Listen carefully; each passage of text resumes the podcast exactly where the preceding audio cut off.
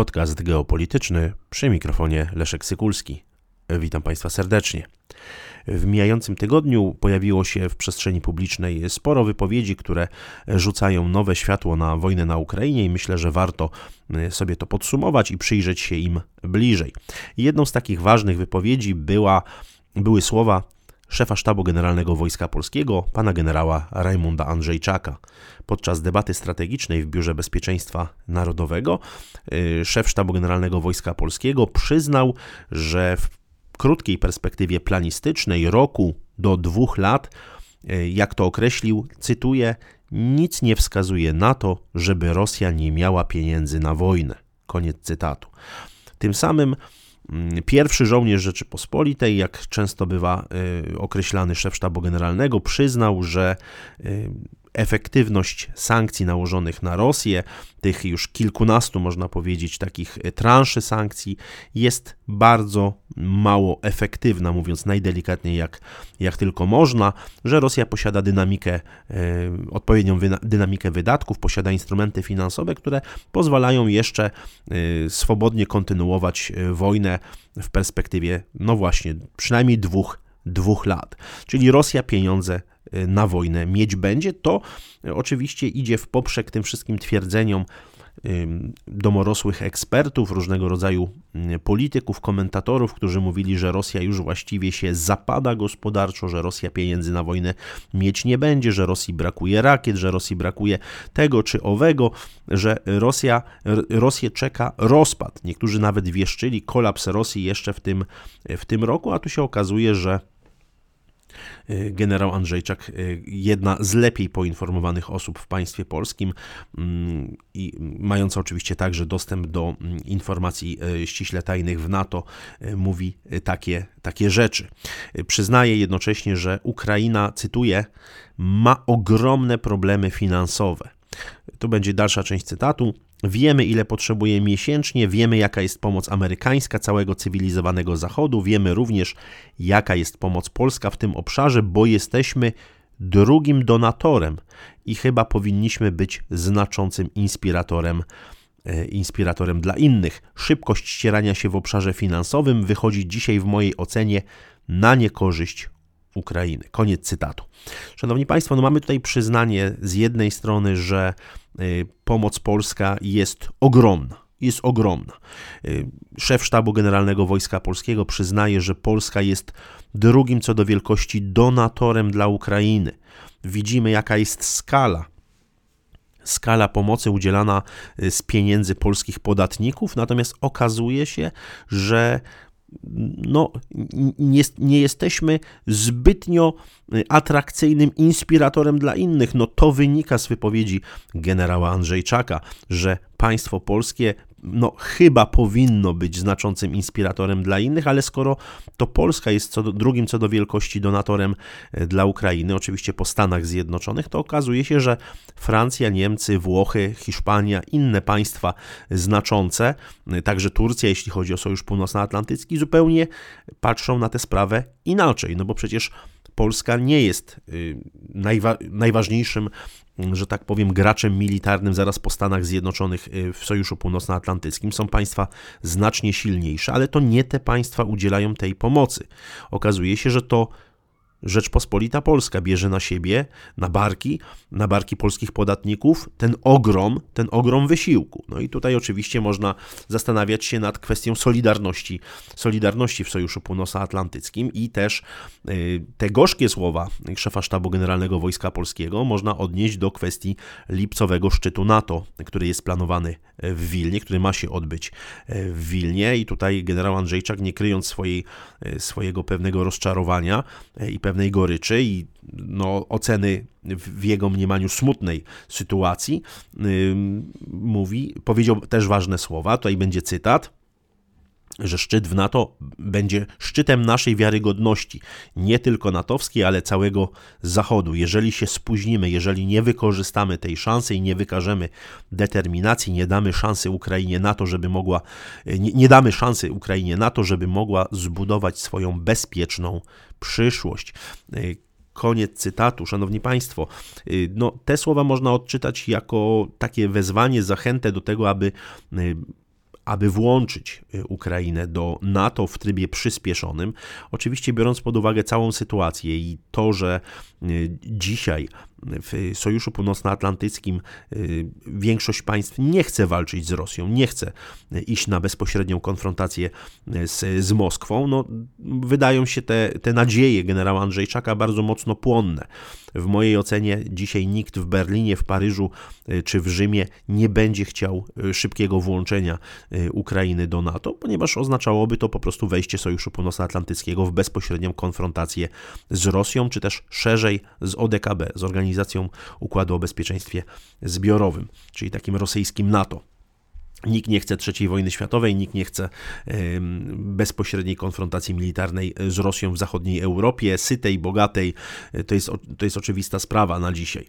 Natomiast y, oczywiście należy docenić szczerość generała Andrzejczaka, który powiedział, cytuję, jako żołnierz mam też obowiązek przedstawiać najbardziej niekorzystny i trudny do realizacji wariant, dając pole dla tych wszystkich, którzy mogą i powinni pomagać Ukrainie. Oceniam tę sytuację bezpieczeństwa jako bardzo złą, bardzo niebezpieczną dla Polski. Koniec cytatu.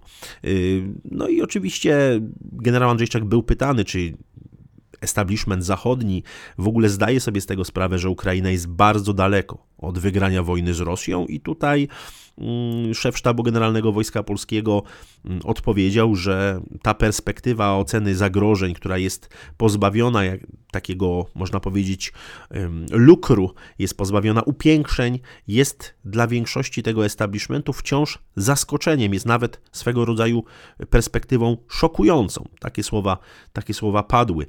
No i y, wreszcie clue tej wypowiedzi, y, rzecz, która myślę, że jest szokująca dla wielu osób w Polsce. I tu będzie, y, będzie pełny cytat z wypowiedzi generała Rajmonda Andrzejczaka. To jest cytat. My po prostu nie mamy amunicji. Przemysł nie jest gotowy do tego, żeby nie tylko wysyłać sprzęt na Ukrainę, ale również uzupełniać nasze zapasy, które topnieją. Ta świadomość nie jest taka jak tutaj nad Wisłą i trzeba to absolutnie bez znieczulenia przekazywać wszystkim i na wszystkich forach, gdzie tylko jest to możliwe, co zresztą czynię. Koniec cytatu. Mamy do czynienia, szanowni państwo, z postawieniem kawy na ławę, z prawdą szokującą, a dla wielu, ale z prawdą, że przemysł zbrojeniowy, nie tylko polski, ale w ogóle krajów zachodnich, nie jest w stanie sprostać y, tym potrzebom, które ma dzisiaj y, Ukraina. Co więcej, z tej wypowiedzi jasno wynika, że ani Polska, ani kraje zachodnie nie są gotowe do pełnoskalowej wojny, która wymagałaby y, przestawienia przemysłu na tory wojenne, która wymagałaby ogromnych zapasów amunicji, których dzisiaj nie ma i te zdolności są bardzo mocno ograniczone. Wielokrotnie zresztą w, w kręgach eksperckich były podawane konkretne liczby, jeśli chodzi o zużycie amunicji e, i, w, i porównanie oczywiście także możliwości produkcyjnych krajów zachodnich, krajów natowskich. No wygląda to po prostu źle. Spora część polityków e, właśnie krajów członkowskich Sojuszu Północnoatlantyckiego, jeśli nie większość, e, uwierzyła w koniec historii, uwierzyła w to, że zapanuje, zapanuje na świecie pokój, że większość państw przyjmie liberalną demokrację e, i w ten sposób zostaną zniwelowane konflikty. Natomiast y, wiele osób po prostu, wiele państw się y, deindustrializowało, odeszło od y, uprzemysłowienia, przenosząc zakłady produkcyjne do Azji, zamykając zakłady przemysłu zbrojeniowego, ograniczając możliwości produkcyjne i to dzisiaj widać. To dzisiaj widać. To oczywiście nie jest coś, co da się, da się że tak powiem, nadrobić zrobić w ciągu kilku miesięcy. I to i ta gorzka prawda bardzo mocno wybija właśnie ze słów generała Andrzejczaka. No i jak to możemy interpretować geopolitycznie? No widać, że ta polityka, którą e, przyjął rząd w Warszawie, jest polityką konfrontacyjną wobec Rosji. Zresztą e, ta sprawa odebrania nieruchomości mm, rosyjskiej ambasadzie, mm, mówię o nieruchomości przy ulicy Kieleckiej 45 w Warszawie, gdzie mieściła się szkoła,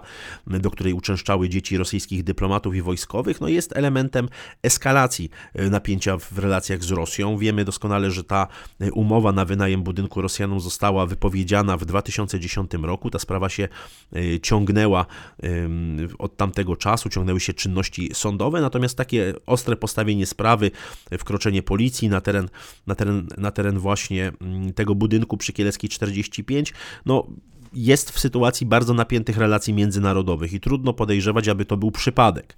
W mojej ocenie to nie jest przypadek, że akurat w tym momencie następuje taka sytuacja i pytanie, po co Polsce napięcie, rosnące napięcie w relacjach z Rosją, skoro szef sztabu generalnego wojska przyznaje, że nie mamy amunicji, że przemysł nie jest gotowy do tego, żeby nie tylko wysyłać sprzęt na Ukrainie, ale także uzupełniać nasze zapasy. To ryzyko w mojej ocenie jest dzisiaj absolutnie niepotrzebne i Polska nie powinna prowadzić polityki dzisiaj konfrontacyjnej, bo nas na nią po prostu zwyczajnie nie stać. Musimy sobie także zdawać sprawę, chociażby z wypowiedzi również, w, która padła w mijającym tygodniu. Mówię tutaj o jednym, o jednym z ważniejszych generałów w NATO, NATO, o generale Christopherze Kawolim, który powiedział, iż rosyjska armia działająca dziś na Ukrainie jest liczniejsza niż wtedy, kiedy Kreml rozpoczynał tę nową inwazję 24 lutego 2022 roku. No tutaj musimy sobie zdawać sprawę z tej, z tej także dysproporcji sił dzisiaj, dzisiaj na Ukrainie i biorąc pod uwagę także bardzo ważną rozmowę, która miała miejsce Y, również w mijającym y, tygodniu. Mam na myśli y, rozmowę telefoniczną między prezydentem Wołodymierem Zełenskim a prezydentem Xi Jinpingiem, no to też trzeba sobie zdawać sprawę, że Pekin bardzo mocno naciska na jak najszybsze zakończenie. Jak najszybsze zakończenie, zresztą zakończenie właśnie czego? No bo nie nazywa tego wojną, to też bardzo, też bardzo ciekawe i bardzo znamienne. Media chińskie i politycy chińscy używają pojęcia ukraiński kryzys. I właśnie podczas tej okołogodzinnej dyskusji z prezydentem Ukrainy Xi Jinping e, właśnie wskazywał, że dialog i negocjacje są jedyną drogą wyjścia z jak to określił właśnie, cytuję, ukraińskiego e, kryzysu. To ta formuła jest używana mm, od początku właściwie tej nowej inwazji rosyjskiej. Władze w Pekinie chcą uniknąć w ogóle określenia, określenia wojna. No i widać tutaj, że ta narracja chińska idzie w poprzek tej narracji ukraińskiej, ponieważ mm, to, o czym mówi prezydent Wołodymyr Załęski czy inni e, politycy ukraińscy mówią o konieczności kontynuowania wojny, o konieczności odbicia zajętych przez Rosjan terytoriów itd., tak itd. Tak Natomiast Chiny bardzo mocno naciskają na jak najszybsze zakończenie tego, e, tego konfliktu.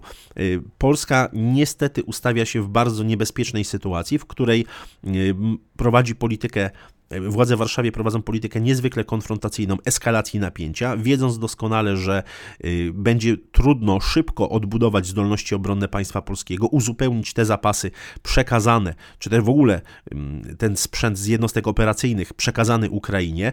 Będzie trudno szybko zgromadzić odpowiednią amunicję do, i, i tak dalej, i tak dalej, uzupełnić po prostu zapasy, y, a jednocześnie wielkie mocarstwa zaczynają y, porozumiewać się ponad głowami państw średnich średnich i małych, co oczywiście jest znanym mechanizmem e, z historii, ale grozi nam tym, że decyzje zapadną ponad naszymi głowami, że te dyskusje już się toczą ponad naszymi e, głowami i Polska zostanie z całym tym e, problemem związanym z ogromną inflacją, z problemami gospodarczymi, z dużą ilością migrantów na terytorium państwa polskiego, no i jakby sytuacja także gospodarcza związana z importem żywności z Ukrainy, także z twardym stanowiskiem rządów Kijowie, który sprzeciwia się jakimkolwiek ograniczeniom właśnie w eksporcie produktów rolnych czy innych produktów przemysłu przetwórczego e, do Polski czy dalej na, na, na zachód, no widać, że to absolutnie nie ułatwia sytuacji geopolitycznej państwa polskiego i w mojej ocenie ta polityka e, budowania napięcia, czy też właśnie rosnącego napięcia w relacjach z Rosją jest absolutnie niekorzystna dla bezpieczeństwa narodowego Rzeczypospolitej Polskiej. Dziękuję Państwu za uwagę.